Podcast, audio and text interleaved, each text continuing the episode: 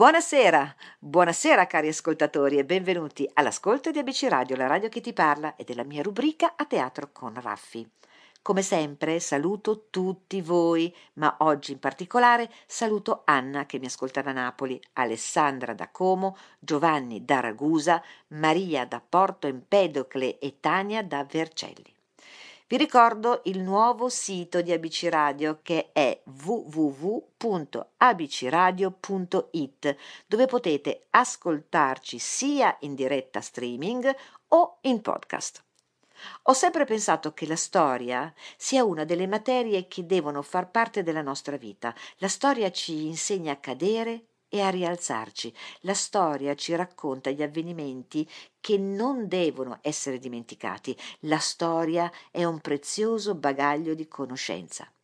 Questa sera non volevo inserire un attore o uno scrittore o un inventore sul mio palcoscenico della vita e ho deciso di dedicarmi alla storia di alcuni teatri che vennero distrutti ed in seguito ricostruiti.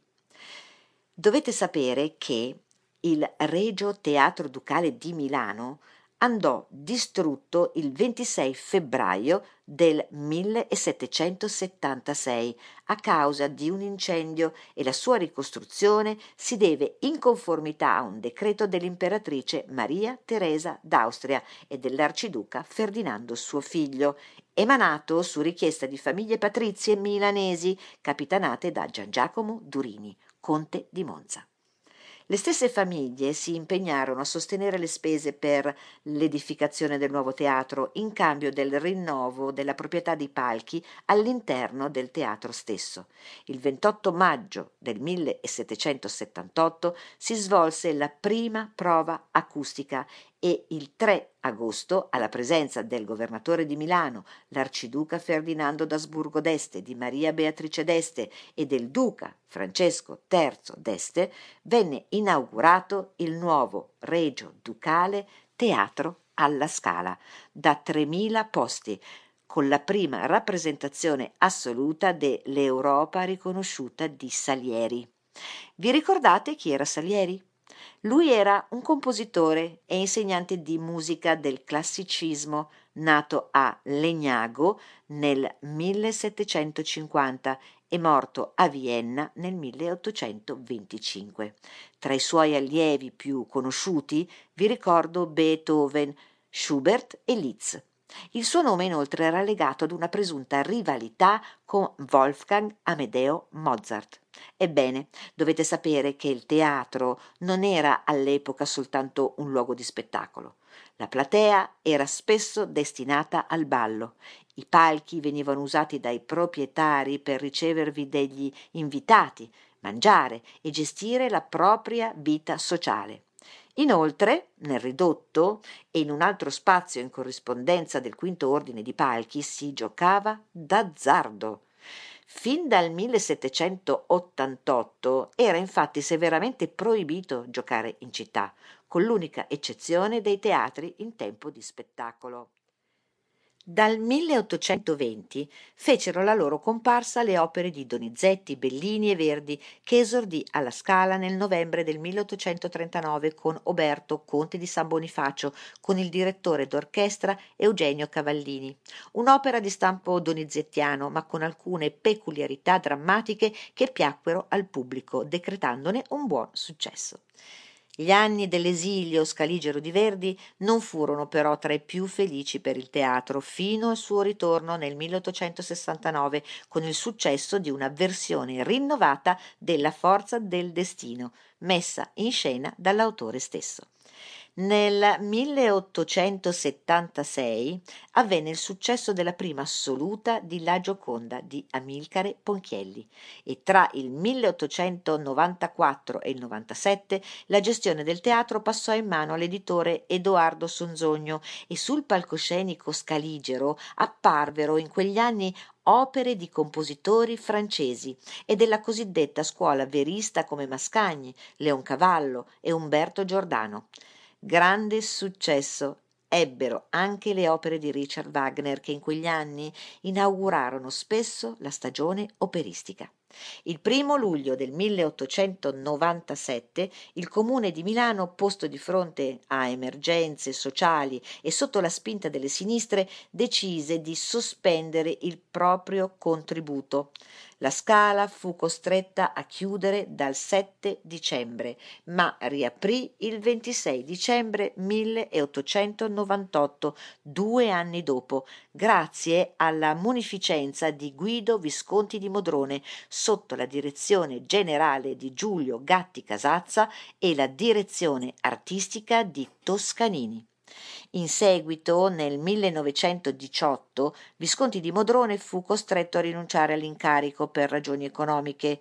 Il teatro restò bloccato per due lunghi anni finché nel 1920 venne fondato l'ente autonomo Teatro alla Scala, subito impersonato dal direttore generale Angelo Scandiani. Grazie a sovvenzioni comunali e statali e alle somme raccolte attraverso una sottoscrizione promossa dal Corriere della Sera, il teatro poté finalmente godere di una completa autonomia. Restate con me, dopo lo stacco musicale vi racconterò di più.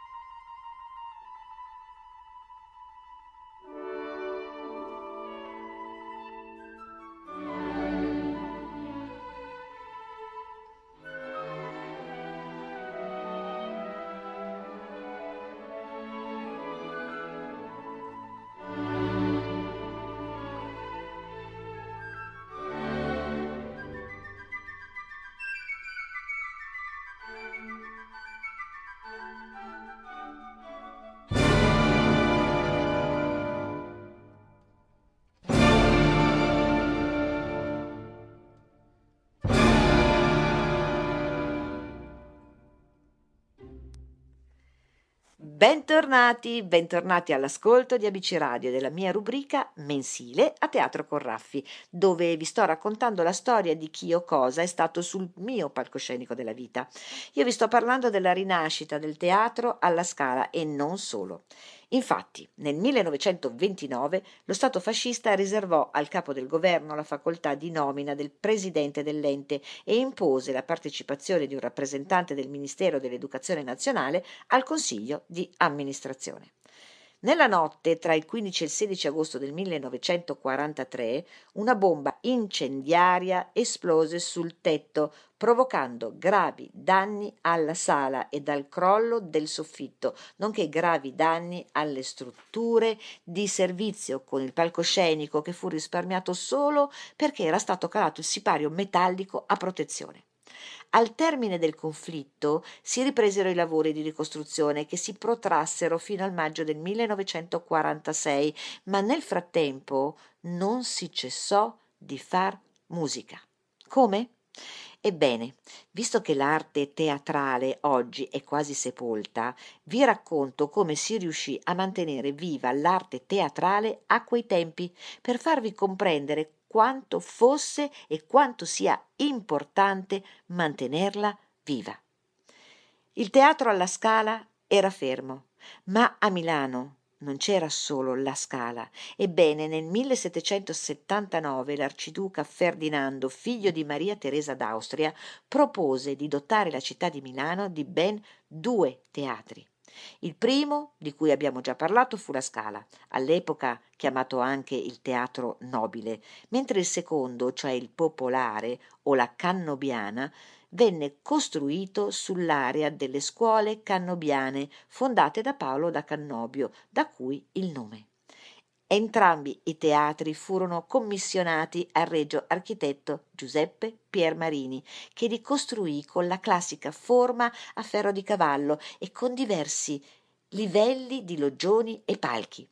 Il nuovo teatro, detto La Canobiana, venne inaugurato un anno dopo del Teatro alla Scala, la sera del 21 agosto del 1779, con uno spettacolo e musiche sempre di Salieri, La Fiera in Venezia. Le rappresentazioni che vi si svolsero nelle varie stagioni furono moltissime, da ricordare quella del 1832, nella quale la Canobiana fu scelta da Gaetano Donizetti per la prima di L'Elisir d'amore con Giuseppe Frezzolini diretto da Alessandro Rolla. I due maggiori teatri milanesi furono per lungo tempo gestiti insieme dagli impresari che si succedettero nella conduzione. Dal 1870, però, per la Canobiana inizia una situazione di declino ed è l'editore musicale Edoardo Sonzogno a dargli nuova vita nel 1894, quando lo fa restaurare e gli muta il nome in Teatro lirico internazionale, dove si susseguono sul palco per un lungo periodo diversi nomi noti, tra i quali nel 1904 vi esordisce la prima della figlia di Iorio, di Gabriele D'Annunzio. Un grave incendio però lo danneggia nel 1938 e il comune decide allora di ricostruirlo in forme nuove. Del progetto viene incaricato l'architetto Cassi Ramelli, ma non è ancora finita, perché dopo la distruzione della Scala del 1943, distrutta dai bombardamenti anglo-americani, e fino al 1945, il teatro lirico ospita la stagione del teatro alla Scala. Una curiosità per voi. Il discorso della riscossa del Duce nel 1944 avvenne nella sala del Lirico. Il comune di Milano negli anni 60 diede in concessione il teatro lirico al piccolo teatro di Milano di Streller, dove sul palco ricordiamo gli spettacoli di Giorgio Gaber, Mina e i balletti di Bertolt Brecht. Il lirico nel 2003 viene intitolato al milanesissimo Giorgio Gaber e nel 2017 la multinazionale olandese Stage Entertainment annuncia la presa in gestione del teatro. Restate con me, dopo lo stacco musicale andremo a Bari. La città di Milano ha una struttura tipicamente concentrica. I nostri interventi tendono a razionalizzare dove è possibile tutto ciò che riguarda la viabilità, i servizi, le strutture primarie, le infrastrutture. Si dà dare al cittadino uno spazio vitale, abitabile, confortevole e soprattutto congeniale alla sua natura intima e al tempo stesso operosa. In questo contesto, in questo contesto, in questo contesto, vieni, vieni in città che stai a fare in campagna?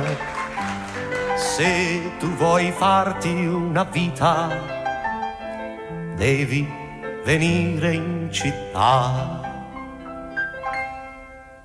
Come bella la città, com'è grande la città, com'è viva la città, com'è allegra la città, piena di strade e di negozi e di vetrine piene di luce, con tanta gente che lavora, con tanta gente che produce, con le reclame sempre più grandi, con i magazzini, le scale mobili, con i grattacieli sempre più alti e tante macchine sempre di più, com'è bella la città, com'è grande la città, com'è viva la città, com'è allegra la città. Vieni, in città. Che stai a fare in campagna? Se tu vuoi farti una vita, devi venire in città.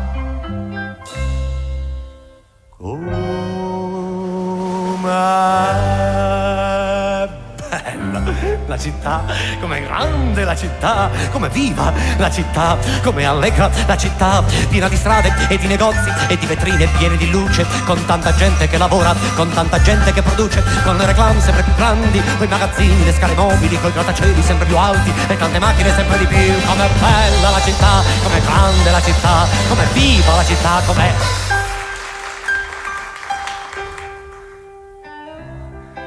Vieni, vieni in città.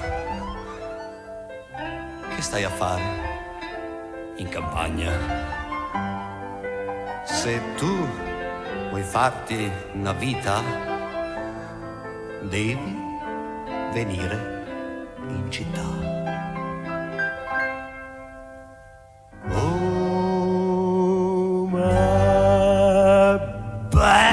Città, com'è grande la città, com'è viva la città, com'è allegra la città, piena di strade e di negozi e di vetrine piene di luce, con tanta gente che lavora, con tanta gente che produce, con le reclame sempre più grandi, i magazzini, le scale mobili, con grattacieli sempre più alti e tante macchine sempre di più, com'è bella la città, com'è grande la città, com'è viva la città, com'è allegra la città, com'è bella la città, com'è grande la città, com'è viva la città, com'è allegra la città, di strade e di negozi e di vetrine piene di luce, con tanta gente che lavora, con tanta gente che produce, con le reclame sempre più grandi, i magazzini, le scale mobili, con grattacieli sempre più alti e tante macchine sempre di più, sempre di più, sempre di più, sempre di più.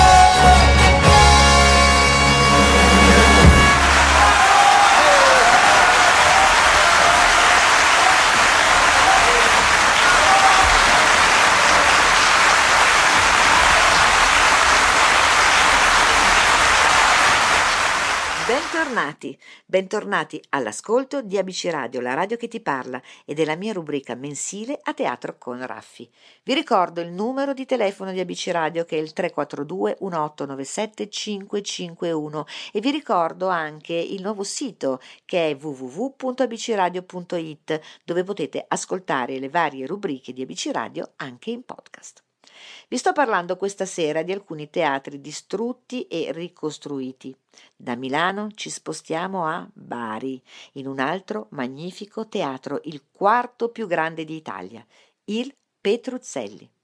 Ecco un riassunto della storia del teatro che vi riporto direttamente dal sito ufficiale. Nell'Ottocento Bari era già dotata di un teatro pubblico, il Piccinni, inaugurato nel 1854, ma ritenuto piccolo poiché era dotato di soli mille posti e per la popolazione il costo del biglietto non era certo a buon mercato. La mancata rappresentazione della cavalleria rusticana di Mascagni, pugliese di adozione, che ambientò il suo capolavoro proprio nella vicina Cerignola, fomentò una insurrezione popolar culturale che aveva come obiettivo un teatro di tutti e per tutti. Purtroppo il Piccinni non si prestava ad accogliere l'allestimento dell'opera e la necessità di un grande teatro era ormai un'esigenza imprescindibile. Il comune quindi offrì una commessa di 12.000 lire più la concessione a titolo gratuito a chi avesse costruito un nuovo teatro sul suolo cittadino. E fu così che nel 1895 il progetto della ricca famiglia Petruzzelli, commercianti e armatori di origini triestine, curato da un loro cognato, l'ingegnere barese Angelo Cicco Messere, poi diventato Messeni in seguito a un decreto reale, venne approvato. I lavori iniziarono definitivamente nel 1898 e si conclusero nel 1903. I Petruzzelli non badarono a spese e lo fecero affrescare dal pittore Raffaello Armenise. Inoltre le decorazioni erano tutte in oro zecchino. Sul palcoscenico del Petruzzelli furono rappresentati i grandi classici del repertorio lirico, le opere di Verdi e Puccini in primis, e i nuovi spettacoli in linea con le tendenze del panorama artistico internazionale. Il palcoscenico del Petruzzelli brillava di luce propria per presenza di artisti indimenticabili. I tenori Mario del Monaco, Alfredo Kraus, Beniamino Gigli, Tito Schipa, il soprano Renata Tebaldi e il baritono Renato Bruson. Con l'arrivo dell'era fascista, il controllo politico si estese anche nelle scelte della programmazione artistica cittadina, dove comparivano compositori in linea con i gusti del regime poi l'arrivo della guerra e la successiva caduta del fascismo.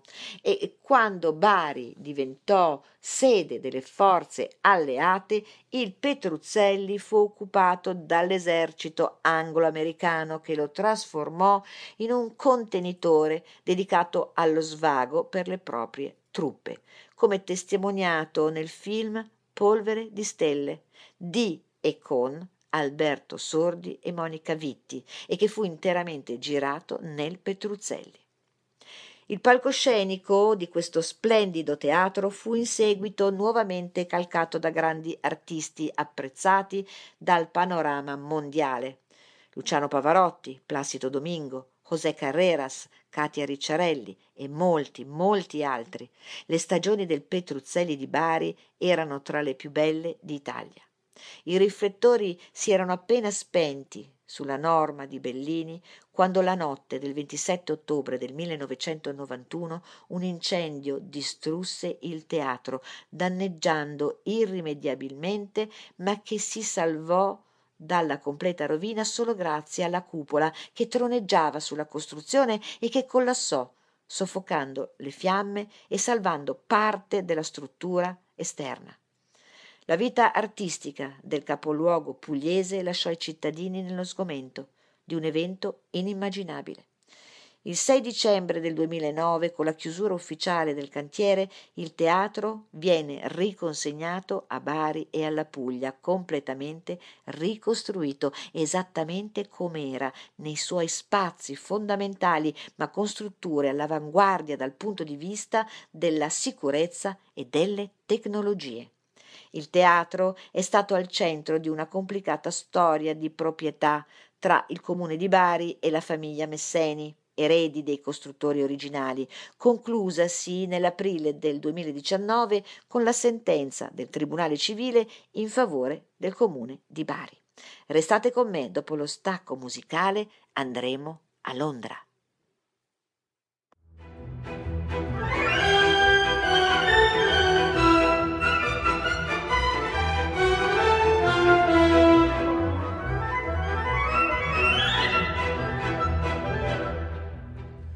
sponta la luna a mare chiara pur i rifisi in cefalo all'amore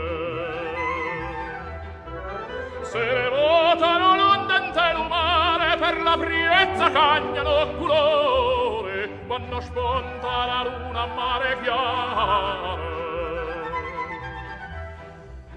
a mare chiara in cestore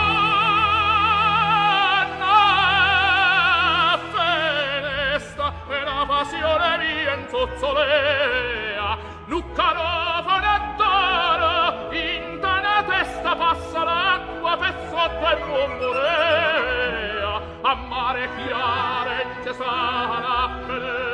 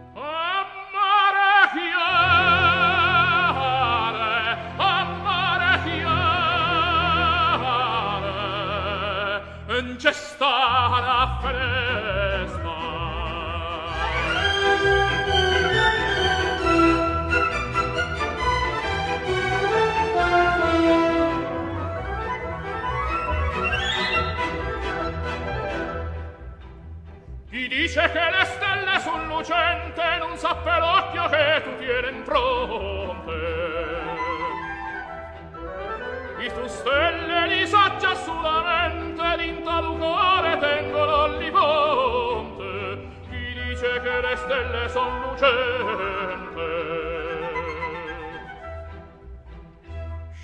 scetate caruli che l'aria è voce qua non hai tanto tempo ha già aspettato.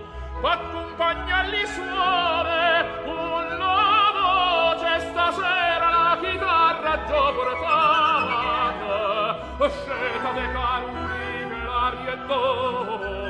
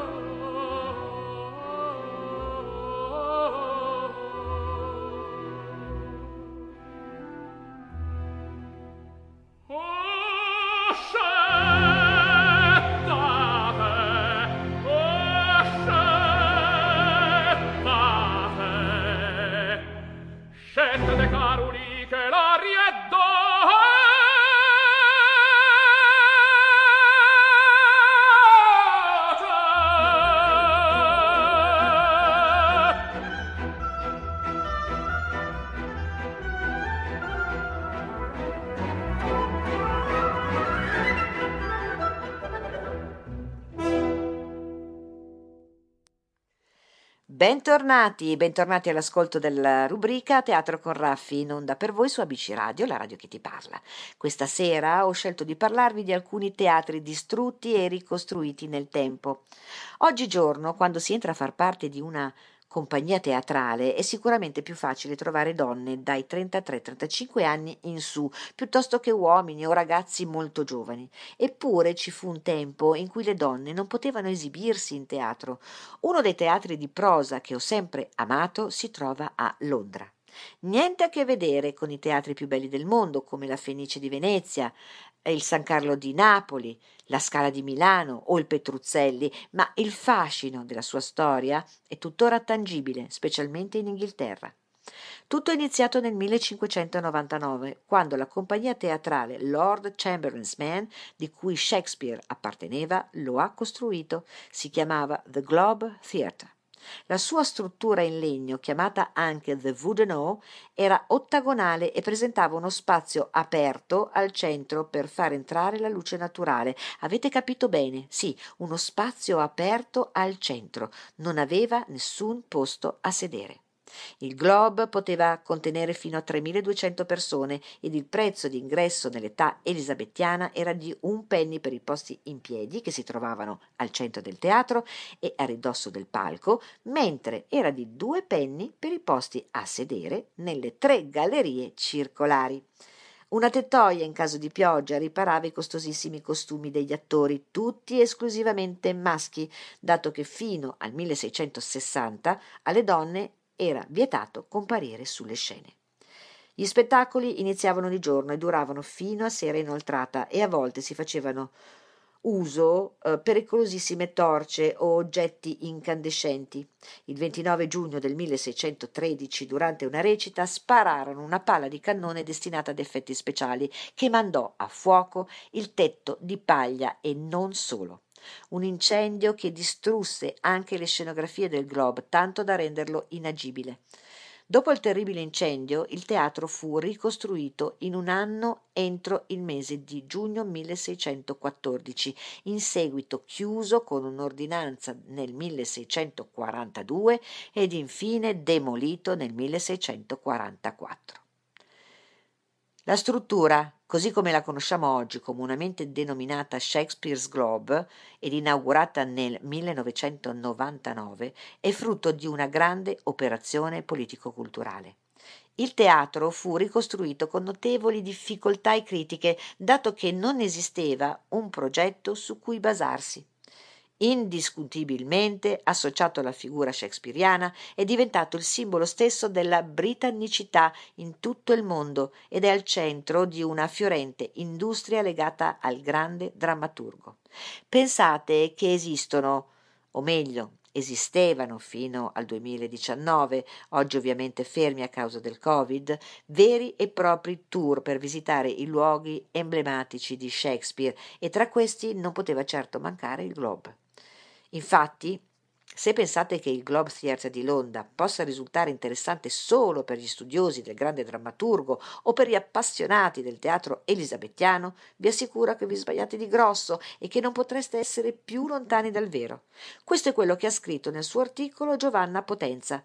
Pensate alla sua peculiare intelaiatura.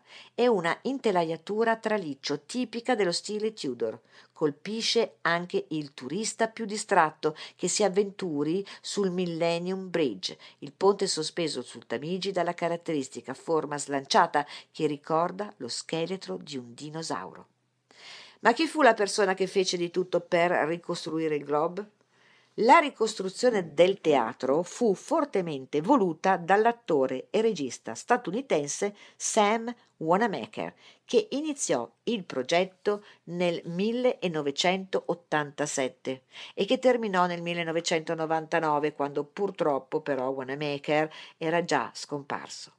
Sam Wanamaker, all'anagrafe Samuel Wanamaker, nato a Chicago il 14 giugno del 1919 e deceduto a Londra il 18 dicembre del 1993, è stato un attore e regista statunitense che, vittima del maccartismo, lasciò gli Stati Uniti nel 1952 e si trasferì in Inghilterra dove riprese la sua carriera di attore, regista e produttore. Tra i suoi film come attore ve ne elenco alcuni. La spia che venne dal freddo, Assassino sul Nilo, Codice Magnum, Superman IV del 1987, Iniziato di reato del 1991, mentre come regista i più famosi furono quel maledetto ispettore Novak e la serie di Simon Templar Il ritorno. Ma Sam Wanamaker era un amante del teatro e durante un soggiorno londinese, già nel 1949, prima del suo trasferimento definitivo, restò allibito nello scoprire che tutto quello che restava del Globe si riduceva ad una targa in ottone posata a ridosso del muro di un condominio, oggi e all'epoca una birreria. Fondò quindi lo Shakespeare Globe Trust, che era finalizzato alla raccolta di fondi per la ricostruzione del teatro. Lui lavorò al progetto instancabilmente, morendo purtroppo senza mai vederne la realizzazione finale. Per rispettare il desiderio di Sam Wanamaker, nel teatro viene programmata annualmente almeno un'opera del drammaturgo da parte di una compagnia prettamente maschile che indossa costumi dell'epoca elisabettiana. Una curiosità per voi. L'attore americano Al Pacino voleva portare in scena Riccardo III al Globe, ma visitando all'epoca il cantiere del teatro e venendo a contatto con il mito del drammaturgo, è giunto alla considerazione che gli attori americani non sarebbero stati in grado di recitare parti delle opere di Shakespeare a causa del forte accento americano e quindi sarebbe stato controproducente. A tutt'oggi, per chi non è madrelingua inglese, è molto difficile recitare le opere originali di William Shakespeare. Restate con me dopo lo stacco musicale e vi racconterò di più del Globe.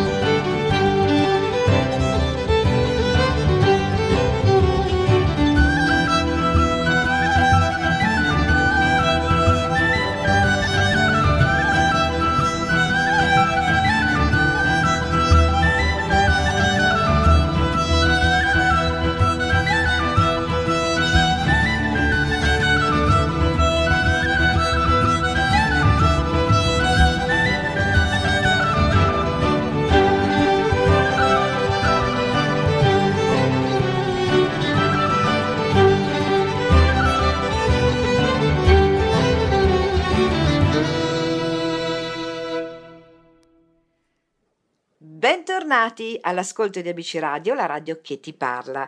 Io vi ricordo ancora una volta il nostro sito che è www.abcradio.it dove potete ascoltare la radio in diretta streaming o in podcast. Ed eccoci arrivati questa sera all'ultima parte della mia rubrica a teatro con Raffi. Ritorno a fare riferimento, almeno in parte, all'articolo di Giovanna Potenza. Il Globe è un teatro indissolubilmente legato alla fama di Shakespeare, questo è certo. Non a caso opere come il Giulio Cesare, il Macbeth o Re Lear e l'Amleto vennero portate in scena per la loro prima rappresentazione proprio al Globe. Quando fu distrutto la prima volta fu riedificato sullo stesso sito, ma non ebbe una miglior fortuna. D'altra parte, l'arte teatrale durante l'epoca elisabettiana non era certo amata da parte dei ministri anglicani e del governo. Loro ritenevano la recitazione un'arte ufficialmente corruttrice dei costumi nazionali, ma nella realtà la ritenevano uno strumento di propaganda molto pericoloso che mirava all'ottenimento del consenso popolare. Elisabetta I era molto astuta, intelligente e non le era certamente sfuggito questo dettaglio. Infatti aveva spesso usufruito delle rappresentazioni in chiave anticattolica dedicate a lei durante i primi anni del suo regno. Nel 1642 i teatri furono chiusi a causa della guerra civile e fu l'inizio di un inesorabile declino. Quando i puritani giunsero al potere con Oliver Cromwell, infatti, furono adottate subito misure drastiche contro il teatro, accusato di allontanare i fedeli dalle chiese. Nel 1647, infine, durante un furioso fanatico oscurantismo, i puritani giunsero addirittura ad approvare l'ordinanza che prevedeva la distruzione sistematica di tutti i teatri inglesi dalle fondamenta. Inutile dire che nemmeno il Globe fu risparmiato. Una curiosità per voi. Dominava il teatro una bandiera fluttuante che recava il motto di totus mundus agit histrionem, di cui ho trovato una possibile traduzione. Tutto il mondo è un palcoscenico, tratto dallo scrittore latino Petronio e trasformato così in seguito da William Shakespeare nel celebre monologo di Jacques nel secondo atto, scena settima di Come vi piace. Tutto il mondo è un palcoscenico e tutti gli uomini e le donne solamente degli attori hanno le loro uscite e le loro entrate. Ognuno nella sua vita recita molte parti, poche battute che riassumono l'universalismo shakespeariano ed il suo concetto del grande teatro del mondo e dell'uomo come un attore cui però nella vita reale non è concesso il lusso di riprovare la scena malamente recitata. I teatri del mondo, palesemente distrutti e ricostruiti, di cui sono venuta a conoscenza, sono circa dieci, di cui solo in Italia cinque. Vi auguro una buona serata e vi aspetto nuovamente all'ascolto della mia rubrica Teatro con Raffi tra un mese, mentre per Cinemando vi aspetto ogni venerdì sera alle ore 20.